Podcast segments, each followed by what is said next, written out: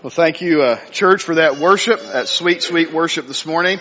Uh, it's always good to sing our praises uh, to the Lord each and every week. I want to ask a question this morning, uh, rhetorical. Uh, what do you do when you don't know what to do? What do you do when you do not know what to do? Now, I'm a grown man, and I will say sometimes I've been in that situation what do I do? I don't know what to do, and I cry. Anybody with me? You just, you just, you just cry. Uh, others of us get angry. Anybody? We don't know what to do, so we throw the hammer across. Or you were watching a, a, a Panther game and we don't know what to do because they're terrible, and you throw the remote at the TV and crack the TV. Nobody in this, I mean, maybe one person's done that. So, you know, what do you do when you don't know what to do? Ask my wife. She don't know what to do either. The, uh, that reminded me, we were, we had not been living in our first house very long when it rained and there, I heard drip, drip. Our roof was leaking. Brand new house, we built it. The roof was leaking. I had, I don't, I am not a hands-on handyman. And this is like midnight. I don't know what to do. So I called my dad. Anybody else? You know, you've got to call somebody who's an expert. Now, my father wasn't much help at midnight. He goes, put a towel under it and I'll be there in the morning. You know, but that was better than, you know, than nothing. So what do we do when we don't know what to do? The title of the message is Call the Man. Most of you have already kind of figured out where I got it from, but let's just recap a little. There's an episode of Andy Griffith, right? Where it's called Bargain Day or the Bargain Store. I've watched it like four times this week. Uh, Aunt Bee buys like a, a, side of beef, a lot of beef, 150 pounds so of beef, puts it in a freezer that has only been good for keeping a mouse who crawled in there to get warm. That's right from the line, the show. And, you know, Andy's phrase throughout the whole show is call the man. So what does Aunt Bee do? She calls Gomer.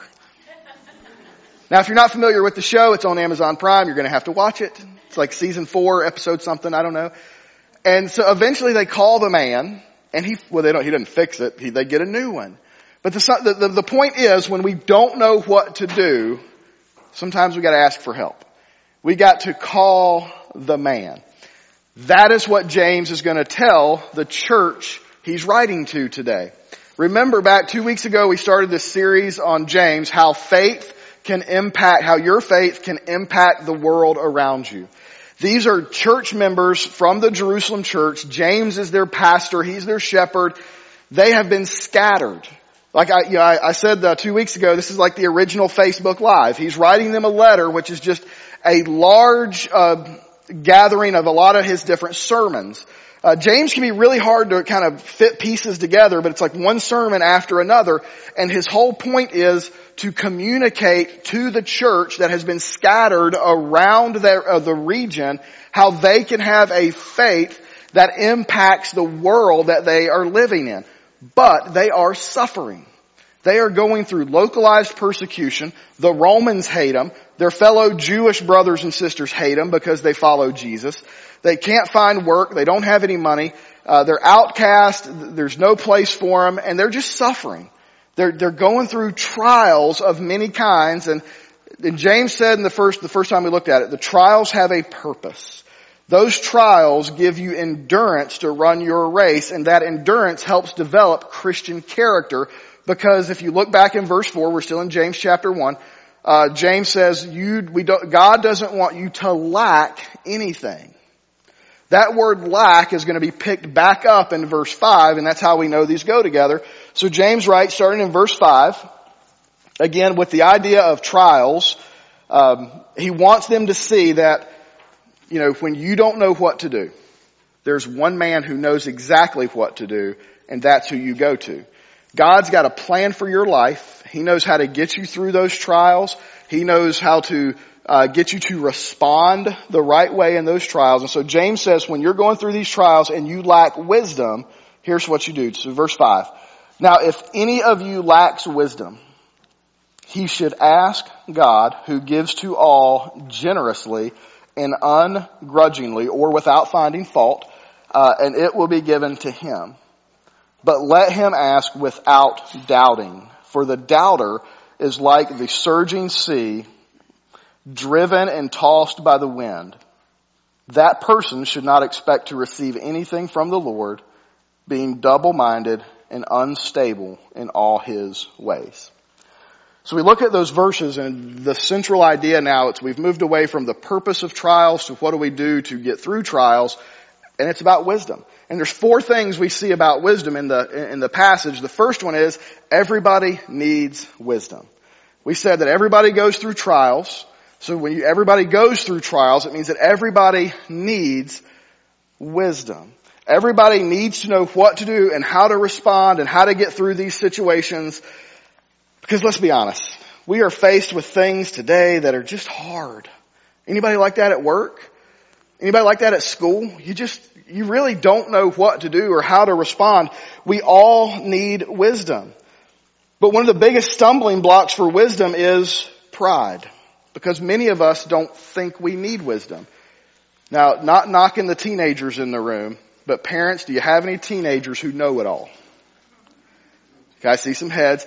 Parents, do you think your, excuse me, teenagers, do you think your parents think they know it all? See, there's the, we get both ways. You know, the danger with this wisdom is a lot of us don't think we need wisdom because we think we know it all. Uh, you know, I love this, you know, a lot of people come to church and there's this uh, appearance that we put on, like we have it all together. But how many of you really have it all together this morning? How many of you really know what you're going to do when you're faced with those circumstances tomorrow. But see, our pride tells us that, yeah, we know what to do. But pride comes before the fall. Uh, Proverbs 11:2 says, "When arrogance comes, disgrace follows, but with humility comes wisdom." Look at that. When arrogance comes, disgrace follows. When we think we are above the need for wisdom, disgrace is going to follow. But with humility comes wisdom. That's uh, what that ancient proverb says. Proverbs 1 7 says, The fear of the Lord is the beginning of knowledge. Fools despise wisdom and discipline. The readers in James's day, these, these original readers were facing trials. And they needed to know how to cope with it. They needed to know how to deal with it. And you read that first, you see that word if, it's like, if you lack wisdom, it's almost, it almost sounds like an option, doesn't it? But James is very gently saying, if any of you lacks wisdom, and honestly, everybody does, then this is what you have to do. And he lays that out. Uh, but let's get a little definition here. Wisdom is knowledge into action. Okay, that we gotta understand what wisdom is. Wisdom is putting knowledge into action. Most of you have in your hands, or maybe not now, but you will at some point today, a cell phone. That cell phone has the ability to give you access to almost an infinite uh, amount of knowledge, doesn't it? I mean, we live in a time when knowledge is in abundance. You know, knowledge is just the idea that we're going to gather data, we're going to learn stuff. And by the way, learning is very important. I'm not going to knock learning. We just started school this past week for our young people. We go to school, we learn, and we've got to know this stuff. But how do we apply that stuff is wisdom. I taught math for two years. Now again, teenagers, you can relate. I taught geometry. Okay. Adults can relate to this. This is the question I heard every single day of my geometry class. Mr. Dry, Mr. Dry, how are we ever going to use the Pythagorean theorem in real life? I don't even know what the Pythagorean theorem is anymore. Oh, is that a squared plus b squared equals c squared? See, I have a degree in this stuff and about forgot it. Every day. Or how are we ever going to use pi r squared? I had one student say, Mr. Dry, pi aren't square, pi r round. You know, how are we ever going to, that's pretty funny, isn't it? How are we ever, don't say that to your math teacher when you get there. It's Not all math teachers have a sense of humor like me, okay? Cause I, I actually baked a pie and took, anyway, that's, we did circumference. How are we going to use that stuff? And I remember I finally just got tired of it. And I said, you're never going to use it unless you go into engineering or con, you know, construction or, you know, some kind of, you know, field like that. And you're looking at you, you're not going to do that. I said that to that kid one time you know, uh, looking at your grades, you're not going to do that. And he just kind of looked at me and says, well, why am I here? I said, you're here because I have to be here. And he looked at me. I said, look, we've got to get through this. So just do what I'm asking you to do and get your A and move on. He was a football player. He's going to get an A. You know, get your A and move on. Okay. Uh, I understood how bad of a teacher I was, so a lot of people got A's that didn't deserve it because I blamed myself for a lot of it. So, but I mean, that's the point. You know, we got all this knowledge. How do we use it? I love what Kent Hughes says. Uh, I think I've got this for you. The fact is, man, through his vast accumulation of knowledge, has learned to travel faster than the speed of sound, but displays his need for wisdom by going faster and faster in the wrong direction. Anybody relate to that? that? We have a lack of wisdom because we're taking all this knowledge that we have and we're going in the wrong direction. Another definition of wisdom is this, simply put, wisdom is godly insight for living life God's way in God's world. Godly insight for living life God's way in God's world. We want to live life our way. We want to do things our way. But that's our pride. We need to have godly wisdom that teaches us how to live God's way in God's world. And I know a lot of people who have a vast amount of biblical knowledge. There's a lot of people who would do, would go Bible trivia with me and they'll, they'll, they'll beat my socks off in Bible trivia. They have no idea how to apply what they know. We have a lot of Christians who know their Bibles but they don't have wisdom to apply that knowledge to the way God wants them to live in His world. The Jewish people that are reading this letter understood wisdom. They put a great value on wisdom and they knew that it was practical righteousness for living everyday life. Wisdom shows us what to do and where to go next. When you're at that crossroads and you don't know where to go and you're being pulled in a hundred different ways, godly wisdom shows you which way God wants you to go. Wisdom helps you to understand what God is doing in your life. You know, we don't often see the big picture, but God shows us the big picture through wisdom. Wisdom helps us see our misfortunes, our trials as opportunities to bring us into God's purpose for our life. The wisdom that we ask for gives us peace, patience, endurance, and joy in all of our circumstances. That is wisdom. And the way we get wisdom is, look what he says in verse 5. If any of you lacks wisdom, get your phone out and go to Twitter and ask. Uh, not many people use Twitter. Go to Facebook and scroll your feed and see what everybody's saying. Grab the paper and listen to the experts. If anybody lacks wisdom, turn on the cable news or the talk radio. Go listen to Oprah. They'll give you all the wisdom you need. If anybody lacks wisdom, go ask an unbelieving friend. Does any of that make sense? No. Because James says if you lack wisdom, ask God, but yet, the more and more I see as we're looking at all these different sources to tell us what to do. We're getting wisdom from anywhere and everywhere but God. In the last 18 months, that's become pretty serious. Because we're all looking for wisdom in all the wrong places. And look at the mess we're in.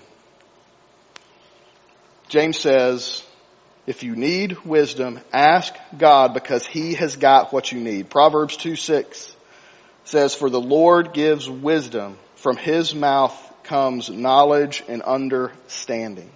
The cool thing about God, now don't miss this. God, it, just, the nature of God says that he is fully aware of everything in the past. He is fully and completely aware of everything that is happening here in the present. And he is completely aware of the future. See, God instantaneously at this moment knows everything in the past, everything happening today, and everything that's going to happen in the future. And so He knows exactly where He wants you tomorrow. He knows exactly what you're going to face when you go to work. He knows exactly what you're going to face when you go to school. And He already knows how you need to respond to that.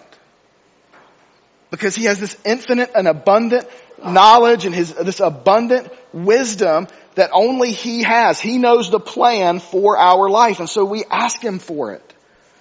We just ask Him. And I want you to think how your day or how your week or how your life would just be different if you started it saying, God, you know, I, I don't know what's going to happen at school today. Give me wisdom.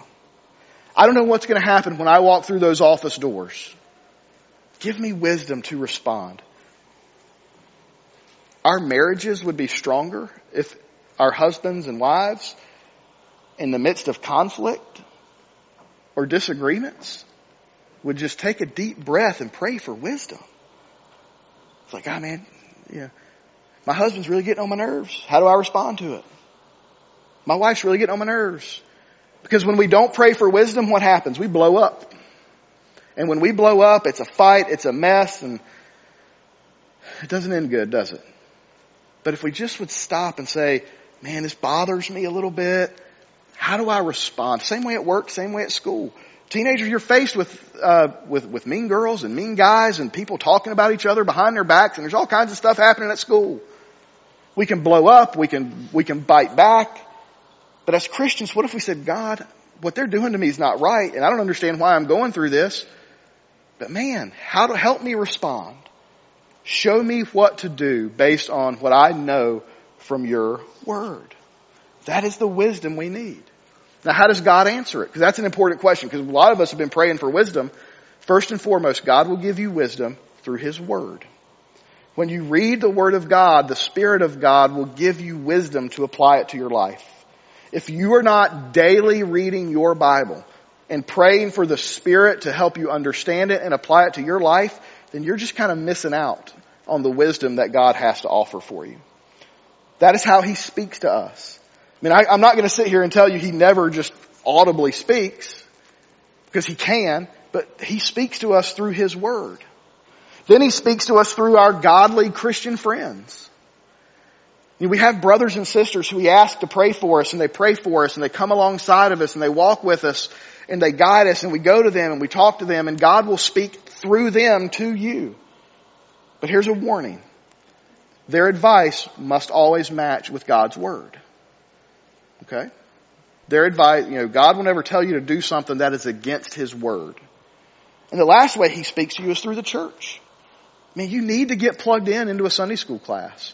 To be in a place where you can study the Bible and learn the Bible, uh, you know, you come to church and be a part of the church and listen to it online. God speaks to you through the sermons, and the, God will use His Spirit to speak to you through those ways. And so we ask for wisdom. That's how God gives it. But look, He gives generously. He gives generously to those who ask. That word gives is so important for us to understand. It's a continual action. He will continuously give over and over and over and over. He never stops giving what he has as long as you keep asking. I heard a, I was at a youth conference years ago and there was this uh, magician. He did this really cool magic trick, which I, I Googled it and I think I know how to do it. But anyway, it's a really cool trick. He had these four large jugs of water. He picked one up and then he had a really big jug of water in the middle. He picked up one of the smaller ones, poured all the water into the middle one. Set it down. I mean, emptied it dry. Set it down. Third jug, poured out all the water, emptied it dry. Set it down. He went over here, poured all the water out. And then he goes back to the first one. Again, he already emptied it dry. And he turns it up and water starts flowing out of it again. He did it four times.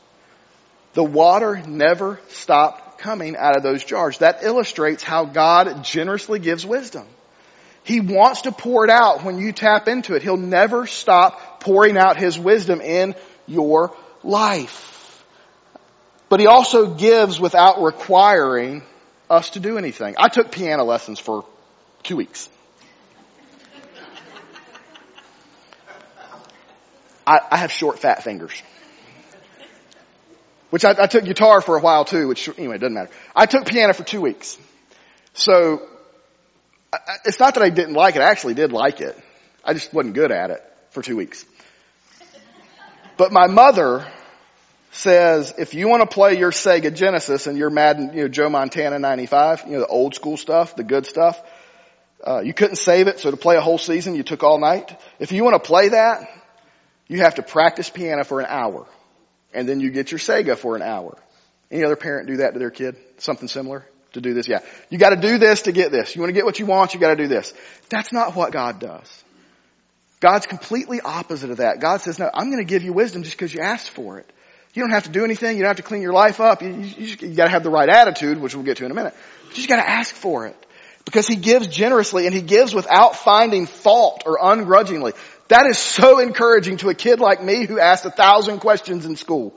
I asked so many questions, teachers and other students got so mad at me for asking questions. Okay, my mind was so bad back then that I would ask the same question at the beginning of class and at the end of class. I just didn't get it. And I remember getting made fun of for asking so many questions. I remember had a teacher one time said, Trent, just come to me after class because you've asked too many questions. God doesn't do that either. God says, no, I find no fault with you asking. I know you've asked the same thing a hundred times and I've tried to give it to you a hundred times and you didn't listen the first 99 times. That's okay. I find no fault. God doesn't get angry when we ask. I mean, that's awesome, isn't it? God doesn't get frustrated with us when we ask. In fact, He desires us to ask the question because He's got wisdom to give. And so we ask and and we get, he gives generously, but the attitude is with an unwavering faith. Ask God with an unwavering faith. J.B. Phillips translates it like this, and I love the way he says it. J.B. Phillips writes, but he, he translates this verse, but he must ask in sincere faith without secret doubts as to whether he really wants God's help or not. The man who trusts God, but with an inward reservation, is like a wave of the sea carried forward by the wind one moment, driven back by the next. That sort of man cannot hope to receive anything from God. But the life of a man of divided loyalty will reveal instability at every turn. That's a really good translation. Because I know a lot of people, and I've been there in my life too, maybe you've been there. We go through situations that we want answers to. So we pray, don't we? We pray because we know we're, we're Christians. We know we're supposed to pray. But deep down in our hearts, we don't think God cares about our problems. We don't think God's going to answer our prayer. And so when we get up from praying, we go to Facebook. We go to Twitter. We go to that book. That's a double-minded person. That literally means a double-souled person. Your soul is kind of halfway with God and halfway with the world. That person shouldn't re- expect to receive anything. Now, you don't receive it because you don't take it. See what I'm saying? You don't receive it. God's gonna give it. That's the promise. You don't receive it not because He doesn't give it, but because you don't take it. A lot of times we're like this, oh God, that's what you want me to do? That was not my plan for my life. I'm going to go do this. You didn't receive what was given to you because you doubted God's goodness for your life. And he illustrates it, you're like a boat or you're like a wave that's blown back and forth. Uh, I always picture this boat at sea in a storm. No rudder, no power, no engine. It's just floating. The wind carries the boat this way for a little bit then back this way for a little bit. There's no direction in the boat. There's no control of it. It just goes here and there and it, has got these loyalties here and there. That's what a double-souled person is.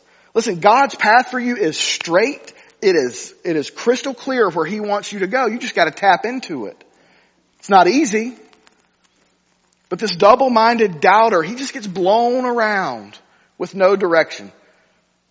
I don't like what God said. I want to do it my way. So he doesn't receive wisdom. Now, you know, we also, when we look at this, have to address a very important misunderstanding. James is not criticizing people who have questions. He's not criticizing people who may have doubts as far as what God's plan is. We've all done that. We've all said, God, why are you doing this? God, why do you want me to go here? You can't see the end, the finish line. Why? He's not talking bad against people who ask questions. This is very specifically about a person whose prayers do not match their actions. Okay? It's a person who's pray, God give me wisdom, and then you don't listen. That is what he's talking about. It's okay for us to question things as long as we don't veer from God's plan. But when our prayers don't match our actions, then we got a problem. because we don't receive what God has in store for us. So, you know, kind of my question is, what do you need God's help with today? I'm serious. What are you struggling with in your life? What is your family struggling with? Where do you need godly wisdom? Have you asked for it? Let me ask you this. Have you trusted the answer? Have you called the man and have you trusted he knows what he's doing? Because he does.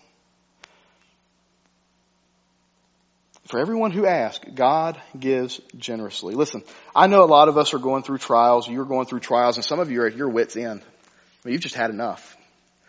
I mean, you're just, and honestly, I think the whole world is at its wits' end with this trial we've been going through for 18 months. We're tired of it. We're ready for it to be over. But maybe while we're going through it, we need to say, God, how do we respond correctly to it? What are you teaching us? What's the wisdom in my personal situation? What do you have, what are you calling me to do next? And you just gotta trust His answer. So here's what I want to do as the band comes up. I want you to think this morning about what area of your life you are at a point where you've thrown your hands up and you're saying, I just don't know what to do anymore. I just don't know what to do. Maybe you're ready to give up. You're just ready to give up, move on, and quit. I want you to listen very closely. When you're at your wits end and you don't know what to do and you're ready to give up, don't give up, look up. Don't give up. Get down on your knees and look up to God who's going to give you the wisdom you need to make the decision you need to make. So during this invitation, this altar is wide open. And the invitation is just really simple for you to respond, to come down and pray. Say, God, I need wisdom. I need help. I need peace. I need rest. Tell me what to do. Maybe it's, uh, you come down here and say, God, I've, I've heard you speak. I've seen your word. I know what to do. I just haven't trusted it.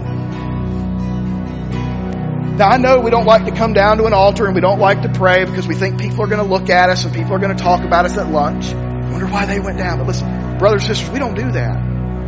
When one comes down to pray, everybody should pray with them. We don't judge people when they, when they come to the altar. We don't talk about them. We pray with them. Because they're going through stuff. And one day we're going to be going through stuff. So that's the invitation. Is for you to come and kneel at the altar and pray or pray where you're at as we sing. Just respond to the Spirit's leading in your heart this morning. Would you stand and worship with us? Thank you for joining us today. We hope that the Lord has spoke to your heart and has blessed you through this message. If you would like more information about a personal relationship with Jesus Christ, please reach out to us at one of the following locations. You can visit us online at chinagrovefbc.com slash salvation or check us out on Facebook, facebook.com slash chinagrovefbc. Thank you and have a blessed rest of the day.